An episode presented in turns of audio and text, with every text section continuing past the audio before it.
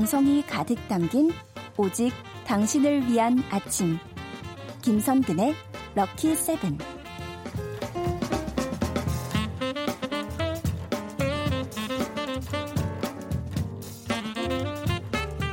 노은숙님께서 뭐가 이렇게 많나요? 못 외우겠네요 하면서 우는 사연을 보내주셨는데 아니에요. 이게 시험 없으니까요. 외우지 않으셔도 됩니다. 그냥 재미있게 들어주세요. 그래도 뭔가 남는 수업 반주원의 들리는 역사. 3분의 1은 천사 3분의 1은 선녀 나머지는 여신 천선녀, 한국사 천사, 아니, 강사, 반주환 선생님, 어서 오세요. 네, 안녕하세요. 네. 이 정도 되면 그냥 대놓고 놀리는 거죠? 아닙니다, 그죠? 아닙니다. 네. 네. 이것은 반어이자 역설인 거죠. 아닙니다, 아닙니다. 네. 오늘, 네. 어, 우리 선생님은 차도 안 막히셨지만 어차피 날아오셨기 때문에, 아, 날개로, 예, 예. 네, 전혀 문제가 없다. 이런 말씀을 드리면서. 그렇군요. 네.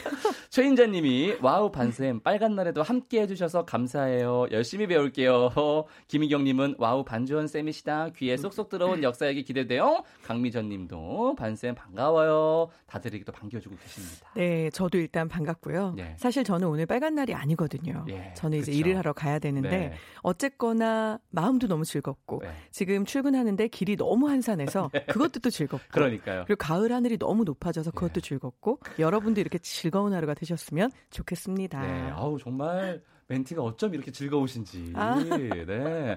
제가 배웁니다, 한수들. 네. 좋습니다. 그러면 오늘 어, 굉장히 예상이 되지만 주제가 뭔가요? 아, 굉장히 예상되는 바로 그거. 예. 늘 예상을 비껴가는 것만 즐겁진 않잖아요. 그렇죠? 우리가 또 관역의 명중한 맛이 있어야죠. 네. 오늘은 한글날입니다. 그렇습니다. 네. 자, 한글날 이야기를 해드릴 텐데요. 일단 한글날은 세종대왕이 훈민정음을 반포한 걸 기념하고. 그리고 우리나라 고유 문자인 한글을 연구하고 보급하고 장려하기 위해서 정한 날이고요. 아시다시피 양력으로 10월 9일인데 네. 현재 10월 9일인 겁니다. 그렇습니다. 원래는 네. 9일이 아니었죠. 네, 맞았습니다. 네. 바로 10월 26일이었는데요. 이 부분도 좀 재미있는 이야기 하지만 아, 이렇게도 가능하구나. 음. 근데 저는 오히려 이 이야기를 들으면요. 조금 힘이 나기도 합니다. 네. 왜냐하면 그렇게 역사에 정통하고 그렇게 평생을 연구한 학자들도 이런 깜찍한 실수를 하는구나. 네. 아, 세상에 실수 없는 사람은 없어. 완벽한 건 없구나. 이런 교훈을 주기도 하는데요.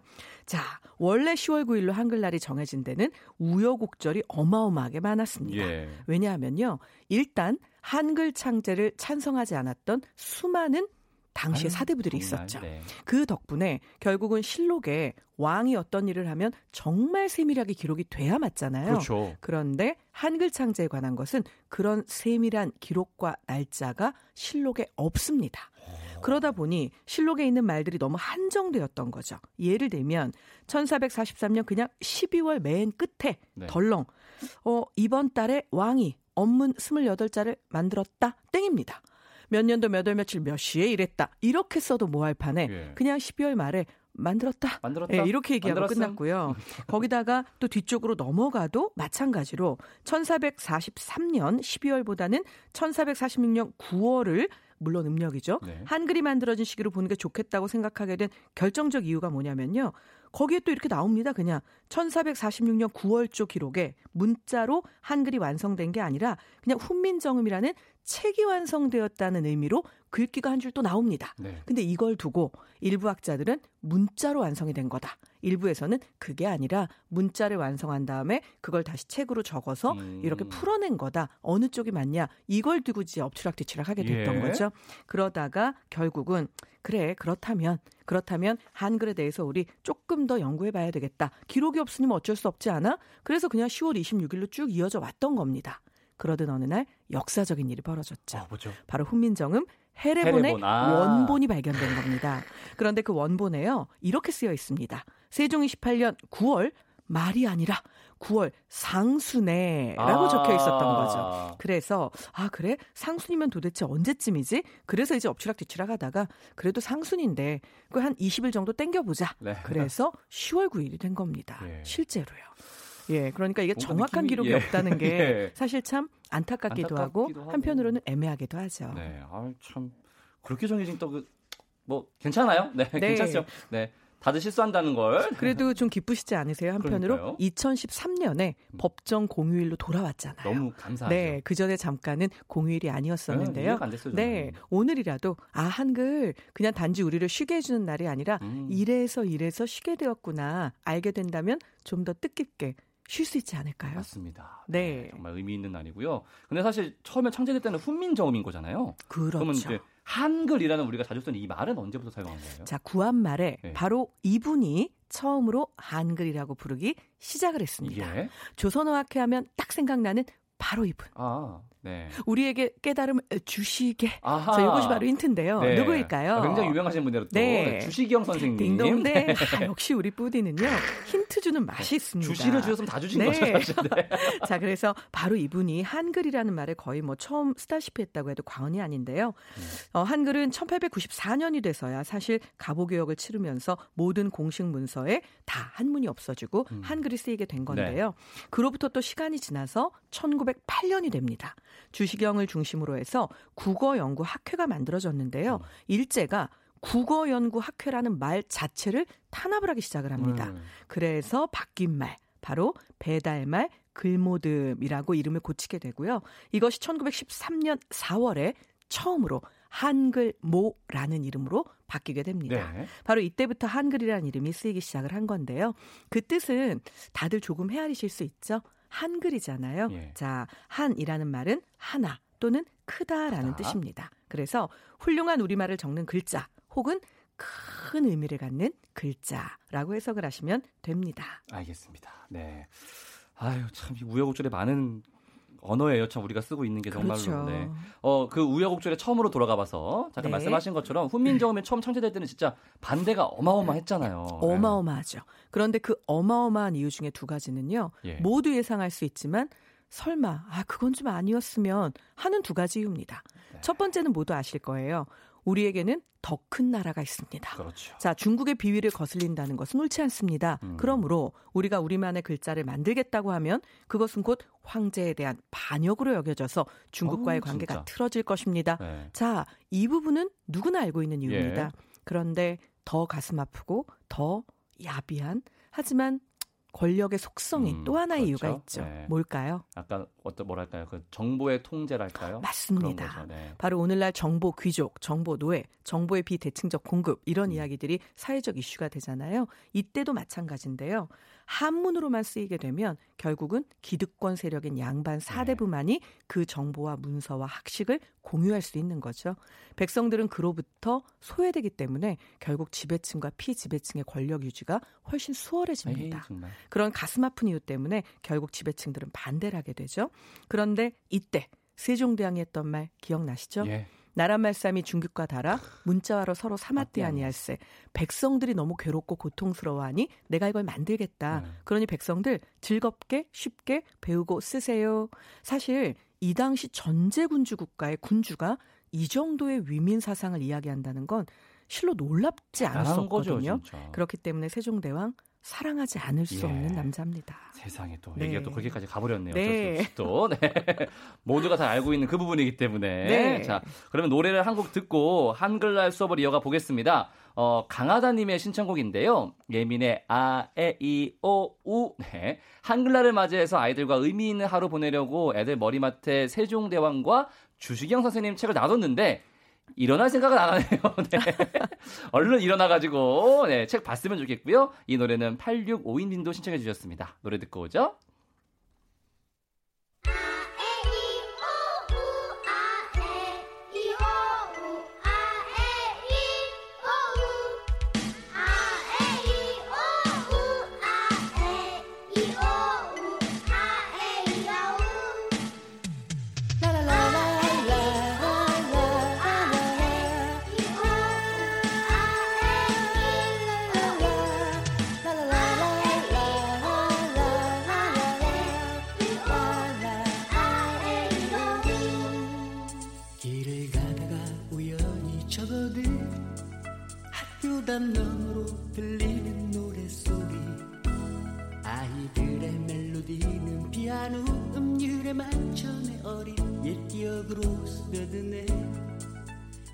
뜬 채반 위에 불필로 든 우산 마루 바닥 위에 낡은 풍구.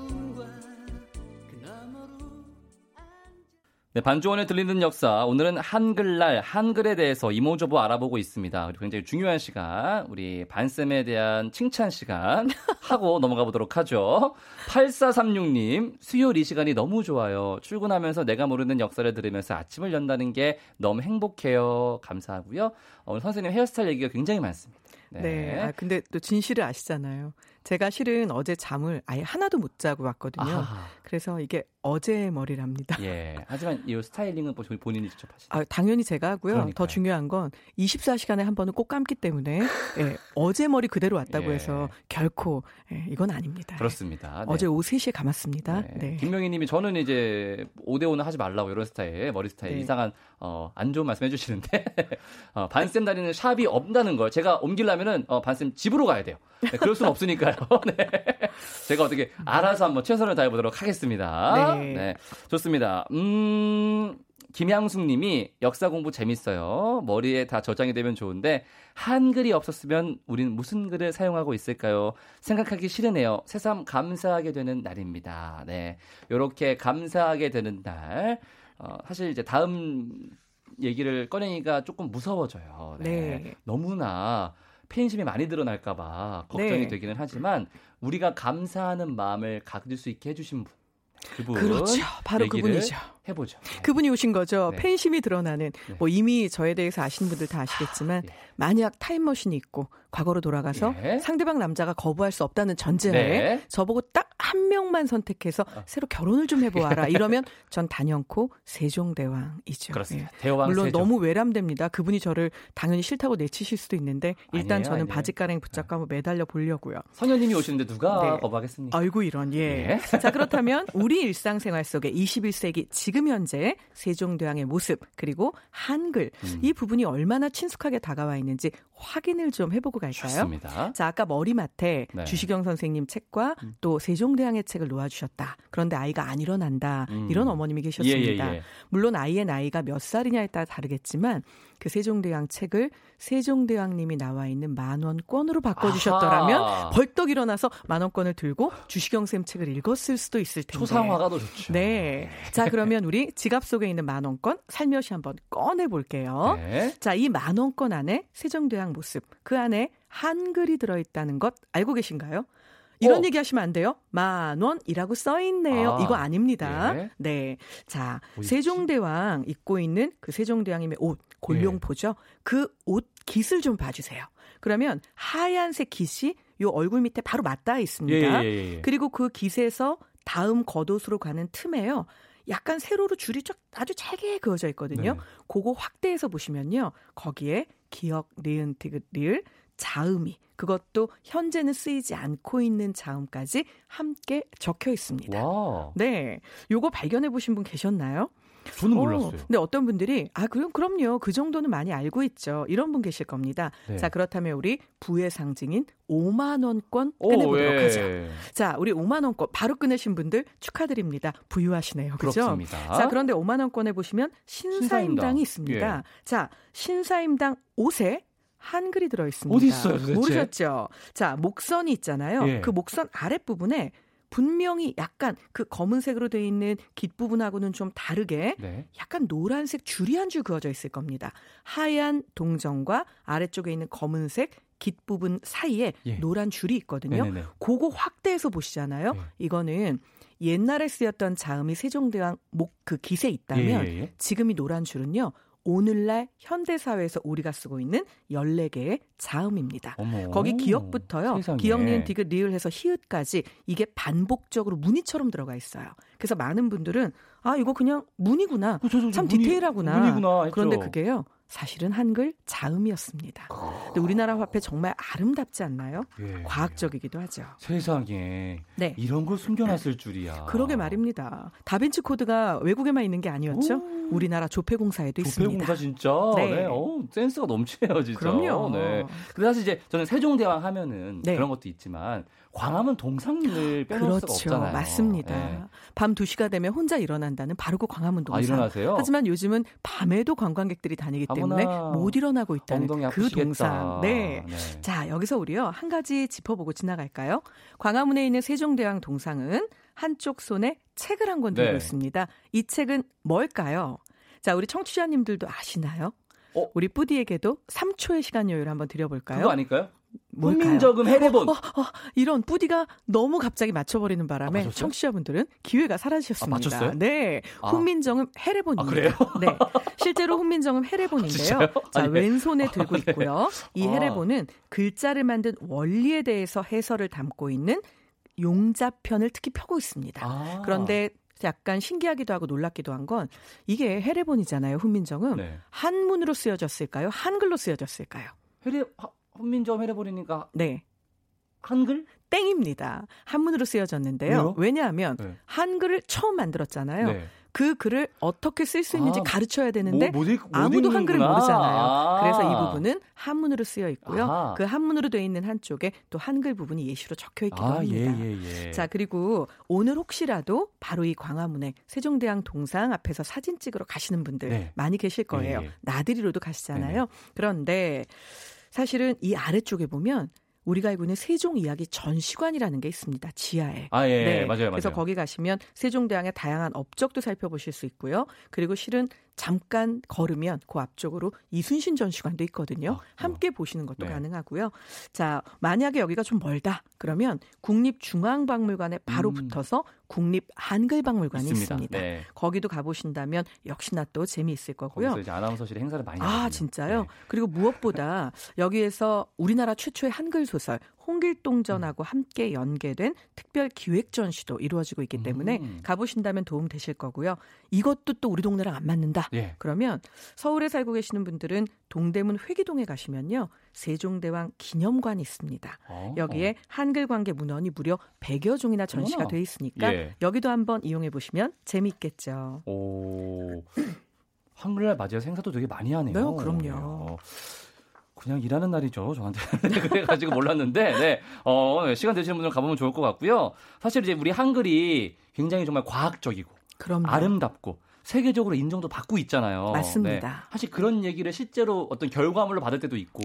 그럼요. 그럴 때마다 전 너무 좋거든요. 아. 좋아야죠. 네. 사실 전 세계에서 유일하게 이 글자가 어떤 원리로 창제됐고 누가 만들었는지 구체적으로 알려진 유일한 문자입니다. 너무 거예요. 자랑스럽죠. 예. 바로 그 이유 때문에 1997년 유네스코는요 세계 기록 유산으로 이 훈민정음 해례본을 등재시키기도 했습니다.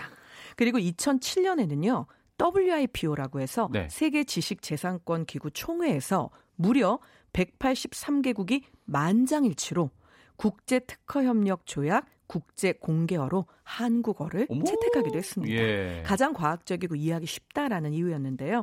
이뿐만이 아니라 유네스코에 세종대왕상 문해상이라는 게 있습니다. 네. 그래서 아예 그 상을요 어머나. 실제로 매년 줍니다. 어머나. 자 누구한테 주느냐? 세계 문맹률을 낮추는데 이바지한 개인이나 단체에게 이야. 이 상을 수여하기도 합니다.